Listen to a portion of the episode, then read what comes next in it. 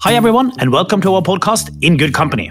I'm Nicolai Tangen, the CEO of the Norwegian Sovereign Wealth Fund. In this podcast, I talk to the leaders of some of the largest companies we are invested in so that you can learn what we own and also that you can meet these impressive leaders. Now, today we are starting in the fast lane in pole position with Benedetto Vigna, who is the CEO of the iconic Ferrari. We have been invested in Ferrari since it became public in 2015 and we own over 0.6% of the company. This translates to over 3 billion kroner or 380 million US dollars. Put on your seatbelt and get ready for the ride. This is going to be a lot of fun.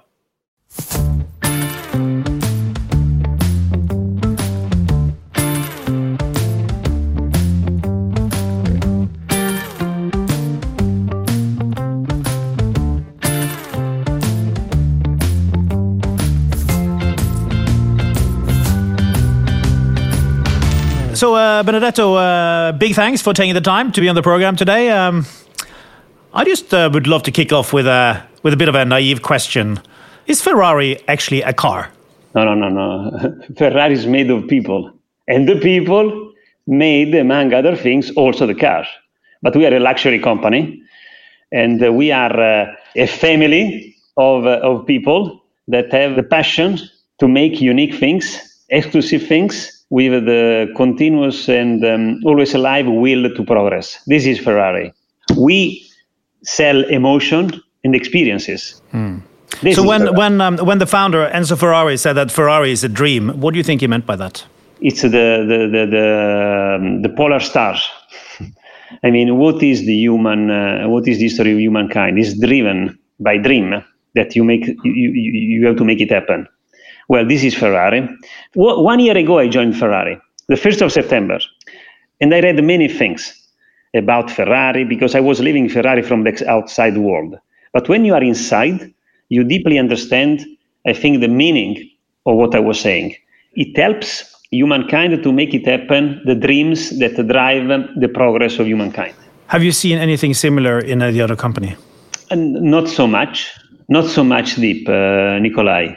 I have dealt in my life with many, many companies, big and also many startups. But um, this um, w- will to progress, this concept that the things are constantly in motion and you have to materialize and to make it happen and uh, to transform in reality.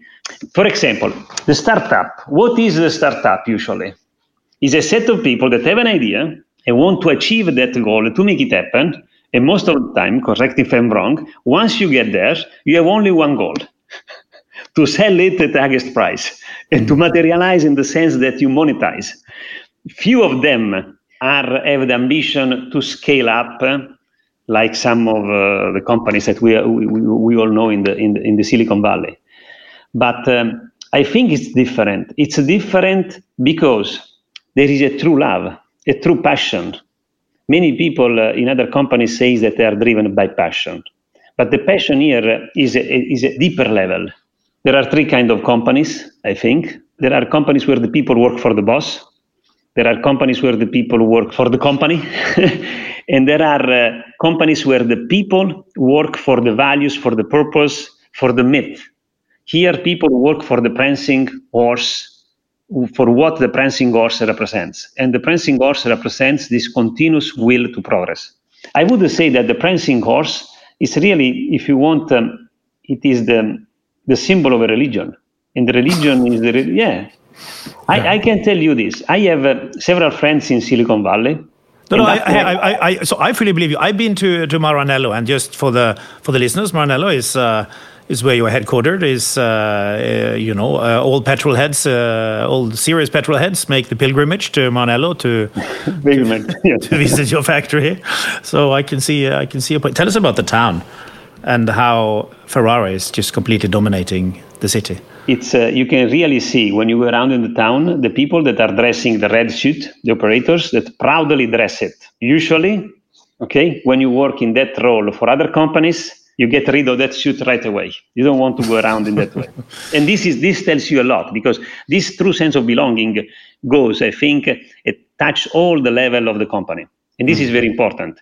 And you see that uh, uh, you, you, find the people dressing in this way in all the town, especially when you are under Christmas time. it looks like you are uh, in the city of Santa Claus. So it's not Rovaniemi, it's here.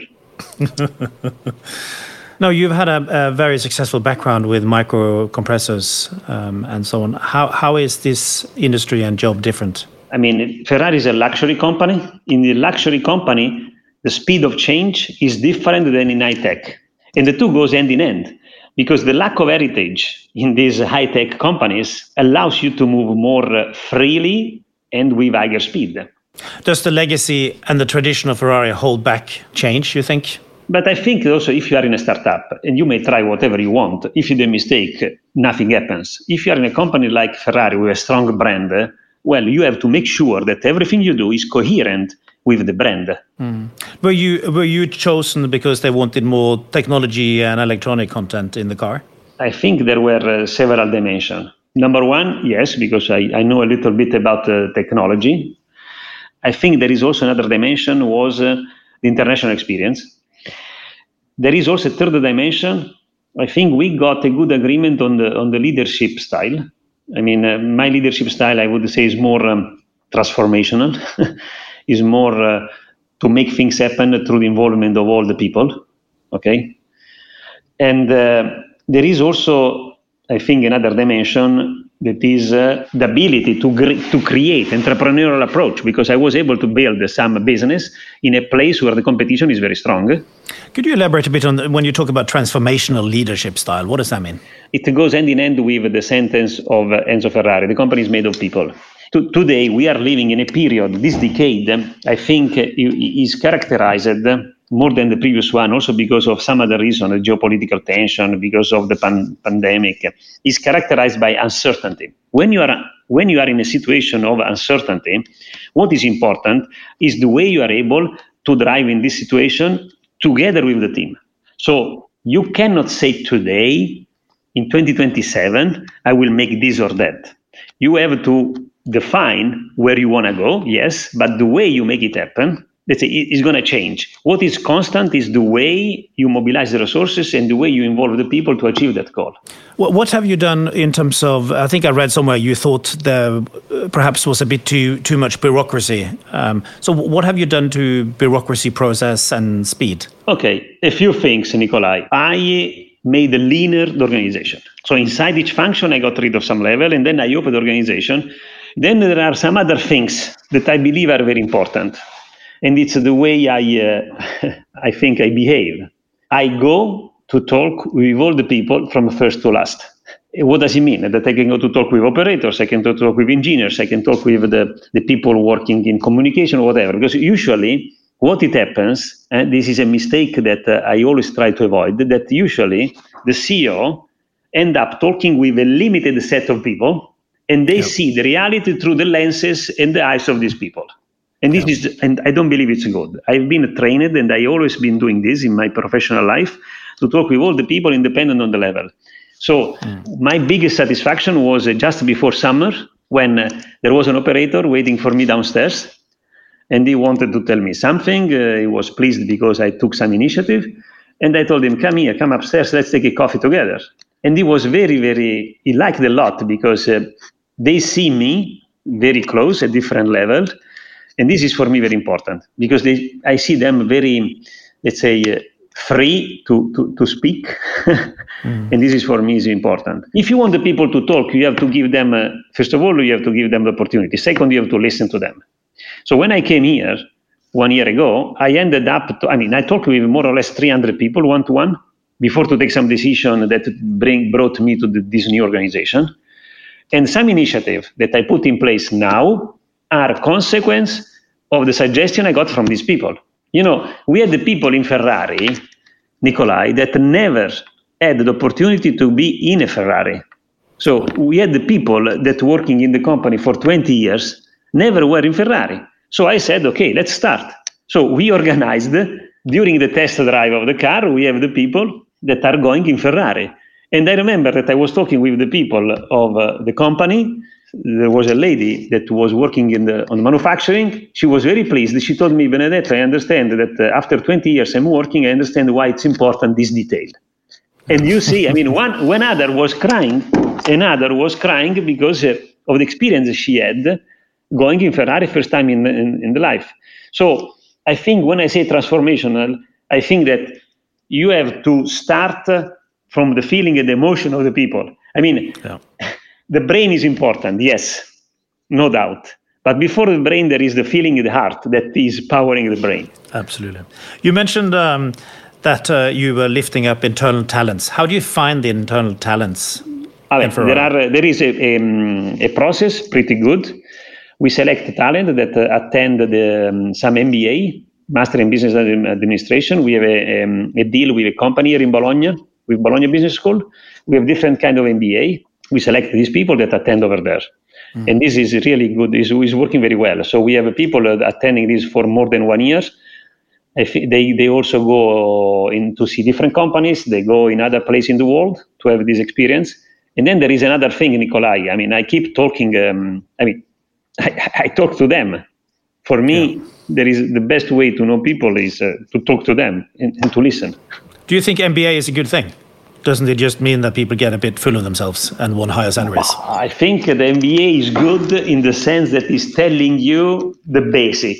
Okay, I, I, it's telling you the basic. At the end of the story, is a hands-on experience that is making a difference. But uh, when in, in MBA, for me, what is good is that uh, you know you, you know the things that you don't know, and then you work on it. Changing tax um, a bit here. Who is the Ferrari client? we have many. We have the the passionate, and then the the pilot. Different way to use the car, and I think we are uh, well covering the needs and the, the, the, experience they want to try. Hmm.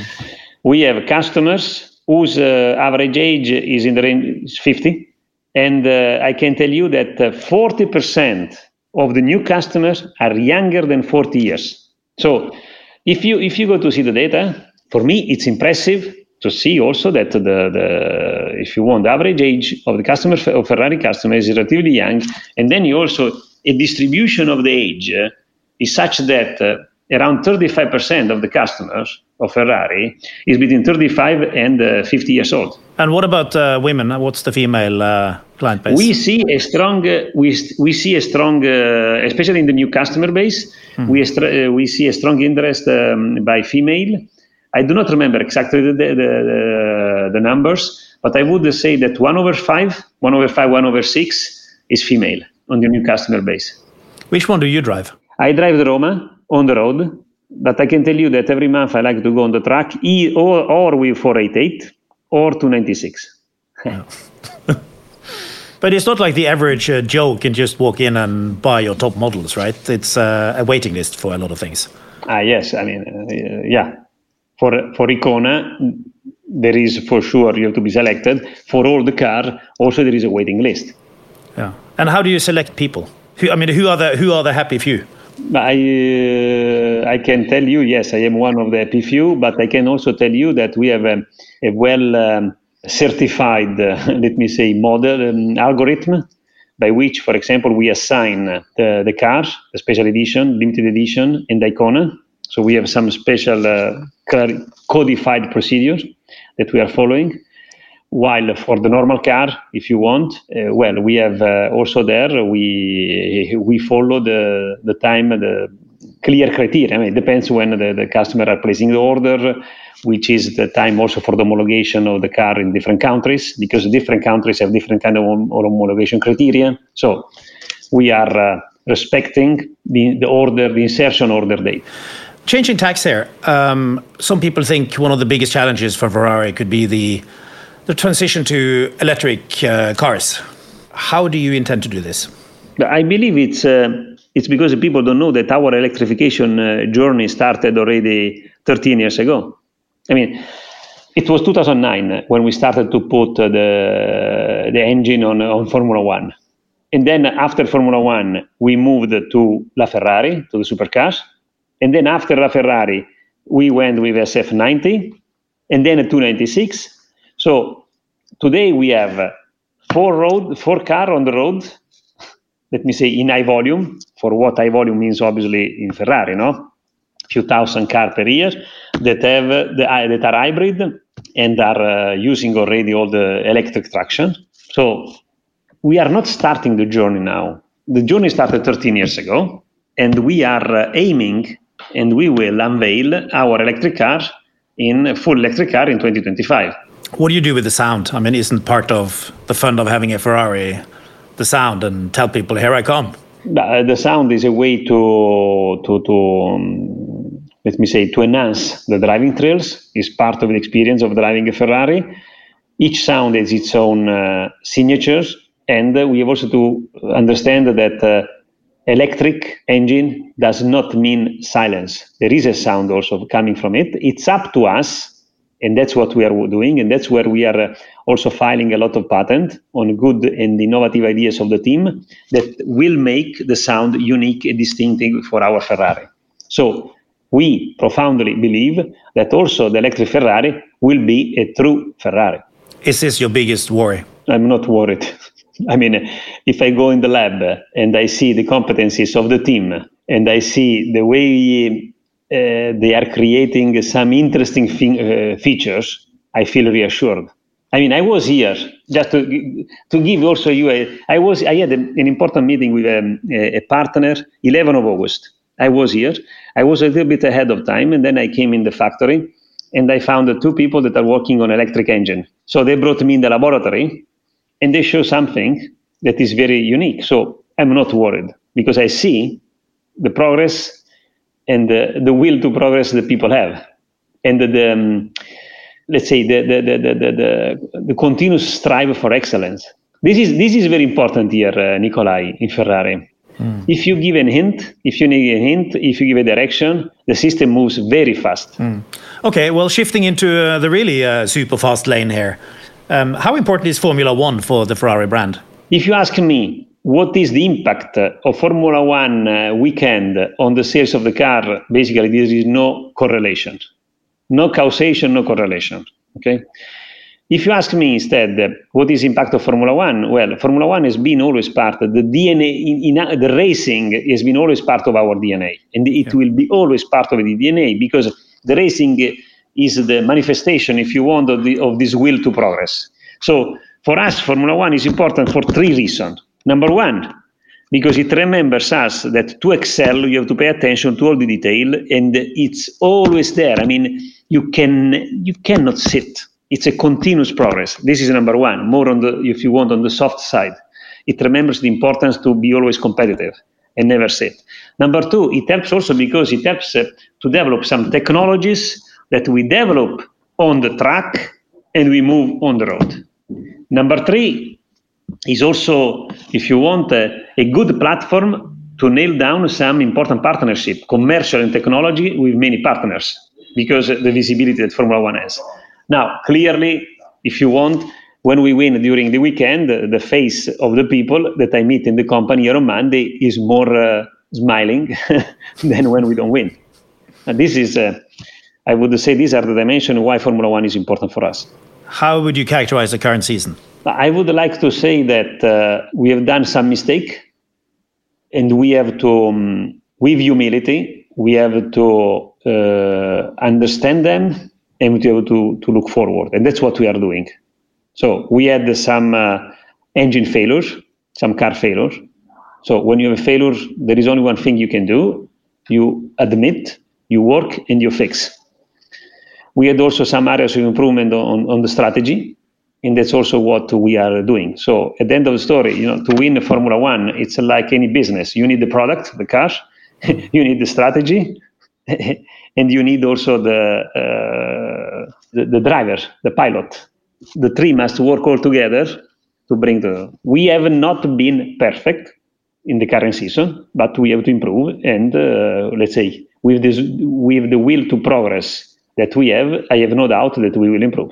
Seems like the Netflix series um, Drive to Survive has really given a lot of um, extra focus on the sport. That seems like uh, pretty good news. Yeah, that's true. Especially, especially in USA. Yeah. Especially in USA. I mean, the growth of uh, the people watching the Formula One has been growing a lot, and I think next year, with also Las Vegas coming uh, on uh, on the circus, is going to be even much more. Huh? Because next year we will we will have 24. mm. racetrack. Uh, Las Vegas, uh, also because it's Las Vegas, will attract even more. What we see also, I was looking at the data, we see also a strong attraction of Formula One among the uh, the girls, the teenagers, no customer and partners, often asking me some video, some comment by the two pilot for their uh, daughters or nephew or those things. So, yeah, this is right. true. If I think the requests are coming mostly from girls and women, no, no men asking for a video or interview with uh, Charles or Carlos. Sounds good. Um, um, Benedetto, you are um, also about to launch um, what some people call an SUV. I think you call it something else. You call it a sports car, I think, or uh, something like that. A Purosangue. Tell us about that. Uh, first of all, it's not an SUV for a simple reason, Nicolai. Usually, when you are in SUV, I don't know, but when you are in SUV, and a lot of people take SUV because of uh, the way you sit. A lot of times in the SU, in, in, in mini SUV, you sit like when you, you, you drive a truck. Well, this is not the case for our Purosangue. You will see. The way you sit, the way you feel, the way you can uh, go on uh, on turns is completely different. So there are some technology in terms of vehicle dynamics, some technology in terms of uh, traction, some uh, you you will see. I mean, this is not at all an SUV because it's not an utility vehicle. It's a, a vehicle that is enhancing the performance and the emotion, the driving thrills of the of the of the drivers. And when exactly will we see it? Uh, you will see uh, in December. In December, there will be on the road next year. Moving on to uh, just lastly here on your uh, your personal thing. So what what what drives you? Why are you um, going to work every day? this is um, a nice question. Maybe it's the most important one. I, the one I like the most. There are several reasons. But the most important one, uh, Nicolai, is uh, here to make, uh, together with the team, to make a difference and to show, together with the team, to show that we can, we can make a difference. We can make things in a different way. I liked a lot, for example, um, one article that was published uh, a few weeks, a few months ago. The title was uh, Ferrari want to show that uh, in luxury space you can make things that other people cannot do. I mean, I would like, if I have to summarize, I like to show to the world with the team and with the stakeholders, we can make a difference. This is important, the story of the stakeholders, because if a company can make a difference, it's because also of all the partners it has. And when I talk about partners, I mean uh, the suppliers, the customers, the owners of our goods, of, of what we sell, and also the academic uh, players. So it's a way I feel that I can contribute to a kind of shared prosperity of all the stakeholders. I never came to work here or the previous life to make an object. No, this is not been the driver. Sometimes it's funny because um, people look at my, technolo- my background and they think that what is driving me is the technology. no, and instead, what is driving me is what you can do with that technology, but always starting from uh, the human, the people. Because you have, because you have personally been involved uh, with some, what is it, hundred technology patents. Yeah, yeah, but this is a this is story. Yes, I've been uh, using uh, the technology to achieve uh, only one objective: to delight the people that are using what we are doing. I mean, I, Nicola, I was uh, studying at the university physics yeah. And then I left that world to make something that is help to create this kind of prosperity across the supply chain. Call it the company, call it the stakeholder. I mean, I, I would like to to see something that is uh, generating some value across all the all the value chain. Mm. So the technology, the patent are a way, are, are a tool. Let me say, are not an objective. Mm. For me, never. I was always telling, and I'm telling the people the technology is a tool. You don't go to buy in a supermarket the latest generation uh, uh, product only because of the technology. The technology, the way, the emotion that it, it, uh, it associates, it resonates. and this is, I think, in Ferrari, we are using the state of the art technologies we are pushing a lot on patent. Eh? We are pushing a lot. One thing that I'm doing here, yes, is to patent more and more. Why? Because the patent are a way to protect your own ideas. Mm. This is maybe another difference between the high tech and automotive. Usually in high tech, you patent more, more than in automotive. Okay? Because some people believe in high tech, you patent also very small things, small details. In automotive, instead, the people are more, if you want, shy, and they don't patent a lot. And then mm. if you go in the luxury, okay, they even patent less if you want. So I'm pushing more in this direction because sometimes small detail, small things deserve to be patented because the patent are going to become more and more important in the future. And we have to protect we as a luxury companies we have a lot of ideas that can touch the car but can touch also other luxury products we do and we have to patent. Hmm. what are the big um, setbacks you've had in your life? No look I, when i started it was 95 I, I can mention two two important ones I, I started in 95 and I was alone creating this business. And I, I remember that uh, for the first five years, the company I was working for, they were using me, quote unquote, just to show their main customer that I was the guy doing R&D. After five years, I said, no, now we stop. I want to do these things. I don't want to be shown like a monkey to the strategic customers to show that we are doing something funny. I want to make things happen. So in year 2000, I started to work on my own ideas with the team. And we start to see the first dollar revenue in 2005. And we were at risk of shutting down all my activity. So it was not easy. I remember that there was my wife delivering our daughters, and I was telling her, please wait because I have to submit the business plan. I can remember all the dates because I, if I remember the date of my daughter when was get delivered. No, this was not an easy period because uh, you had on one side to work to make things happen. On the other side, you have to protect uh, daily to make sure that activity was not going to be shut down. So you was you were always living, uh, you know, on the on the thin red line. And the approval of the plan I did in the previous company came 16 June 2005. And this is why also here I said 16 June 2022 we have the Capital Market Day. it was a way to remember. So you are a bit sup- you are a bit superstitious, actually. Oh, no, I think I like to keep track. I mean, the time is important for me. The, the time is very important. Then the second phase came in year um, 2001, uh, 2011, 2013. There were some setbacks. Uh, we did a mistake. Uh, the mistake was that um, we created a market. We took more or less 100% of this market we did the mistake to undervalue uh, the, the, the power of the competition. So when the customer were coming to ask us to do something more innovative, since we had a big market share, we were saying, you know what, if you want this is take it. So when the customer were asking us something new, instead thinking that maybe someone else was offering them these things, we were demonstrating the customer that he was wrong, that this was not necessary. And then we did a mistake. What did you learn from it? Learn that, first of all, you are always, always to listen. You don't have to sit. If, especially when a customer is asking you something, pay attention because someone has been already proposing him. And then there, this was very important also because my team was uh, very small till 2005. I mean, we were around 100 people. And those people went through the, the down and then they see the up. Then we scaled up the team from 2005 to 2011.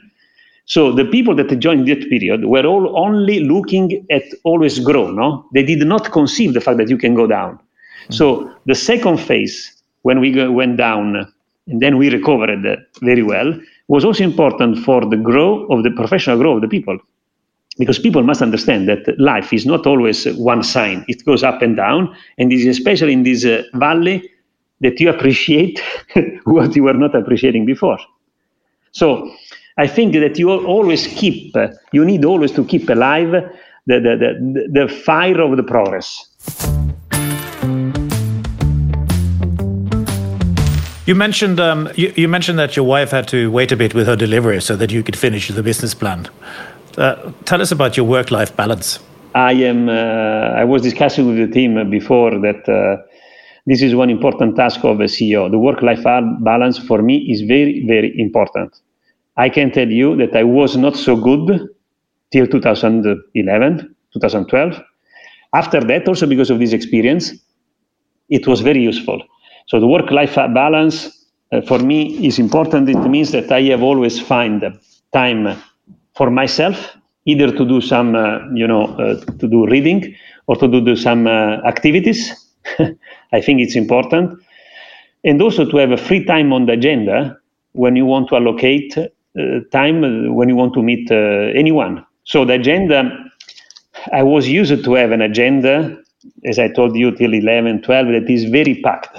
And then you don't drive the agenda, it's the agenda driving you. Mm. Since then, I learned, and I'm sure I will continue to learn, to make the agenda a little bit more loose.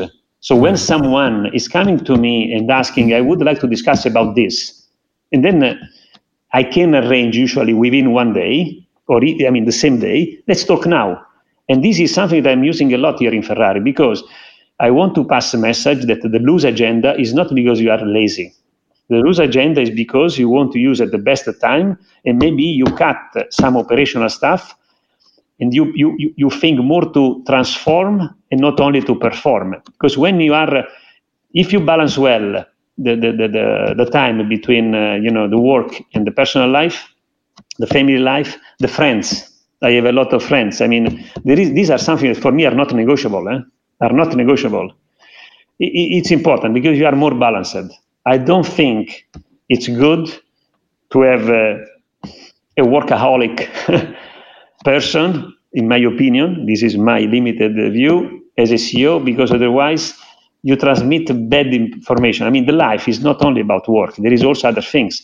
And the, a lot of times you find the solution on the work because you have this free time and you connect you have the ability to bring on your network other people and other uh, input. So I, this is for me very important. What do you do in your spare time? But, uh, I can tell you tonight I go to dry, to to to play paddle with three colleagues. Here. Okay. you also live uh, close to Modena. You have the best food uh, around you. I mean, do you cook? Uh, I cook, yes, but when I'm not alone. I don't need to cook. I mean, I am. I have fun to cook when we are with some uh, friends here I have many friends, even from the elementary school. I can tell you that uh, I have uh, spending at least 50% uh, if you want of the dinner are with uh, friends that I am I know here since many many years. But then I uh, I have uh, I do I, I, like to do some sporting activities, and this I, I, like a lot. I like to spend time with my my daughter, especially in in the weekend, more time because we are more free. I am in Modena, she's in Geneva, but uh, last weekend I was doing physics, uh, not so funny, but I had to do physics and mathematics with her. What do you what do you what do you read? What I read, the different books. This is one that I read recently. So, a history of the world in seven cheap things. It's nice. It's, it, there are interesting considerations. No, I read uh, I read the books of different kind. So there is there are books. Usually, I, the books I prefer are the books written by the Nobel prizes, not in chemistry or in physics. This I don't care, quote unquote. It's more about uh, economy, literature. These are uh, there is one uh, author that I like a lot is Daniel Kahneman. I like a lot. I, I read recently the, his latest book, Noise. But these are books I like. There are uh, I have several books. My wife is always getting upset because I buy a lot of them, and then uh, there are some days where I read more, some days where I read less. But uh, I never travel without books. Mm. Never. Last question. We have um, many thousand students uh, listening into our podcast, what would be um, your advice to to young people these days? This I'm prepared because I was asked the same question by another journalist. There are four things, all important. Hello. Number one, you have to work hard because nothing comes for free. If something comes for free, it's not long lasting because you have to feel it. And this is the experience I was uh, gaining uh, uh, that usually you, you, you, you gain with the life. It's important. Number two is about do things with passion. Don't follow the money. If you select a job because they pay you more, but you don't have passion, you are losing the most important asset of your life, that is the time, the life. Number three, and I think this is very important in nowadays, and I, I keep talking uh, always with my daughter, she's 17 years old, is a people relation. Today, with the web 2, with the social uh, network, uh, all this you know, texting, I mean, spend the time with the people. You cannot live into digital world. You need time, good quality time with people. So third is relation with people. And then last but not least, uh, least keeps keep learning. And I keep keep learning from everyone, everywhere, and always. There is nothing wrong because our brain never get tired of learning. So it's hard work, it's continuous learning, it's passion, and it's uh, people relation. Stay with others. Um, Benedetto, this has been uh, an amazing learning experience, and it's been you know being together with you. It's been just incredible. I want to thank you for taking the time. It's been a true fantastic experience. Thank you so much. Thank you, Nicolai. Why don't you come here to Maranello? You bring some reindeer meat, and I will offer you some tortellini. I will. I will bring uh, some reindeer meat, and we'll uh, we'll cook together. It'll be wonderful. Perfetto, perfetto. Perfetto. Danni. Ok, grazie mille. Ciao, Nicolai. Ciao. Arrivederci.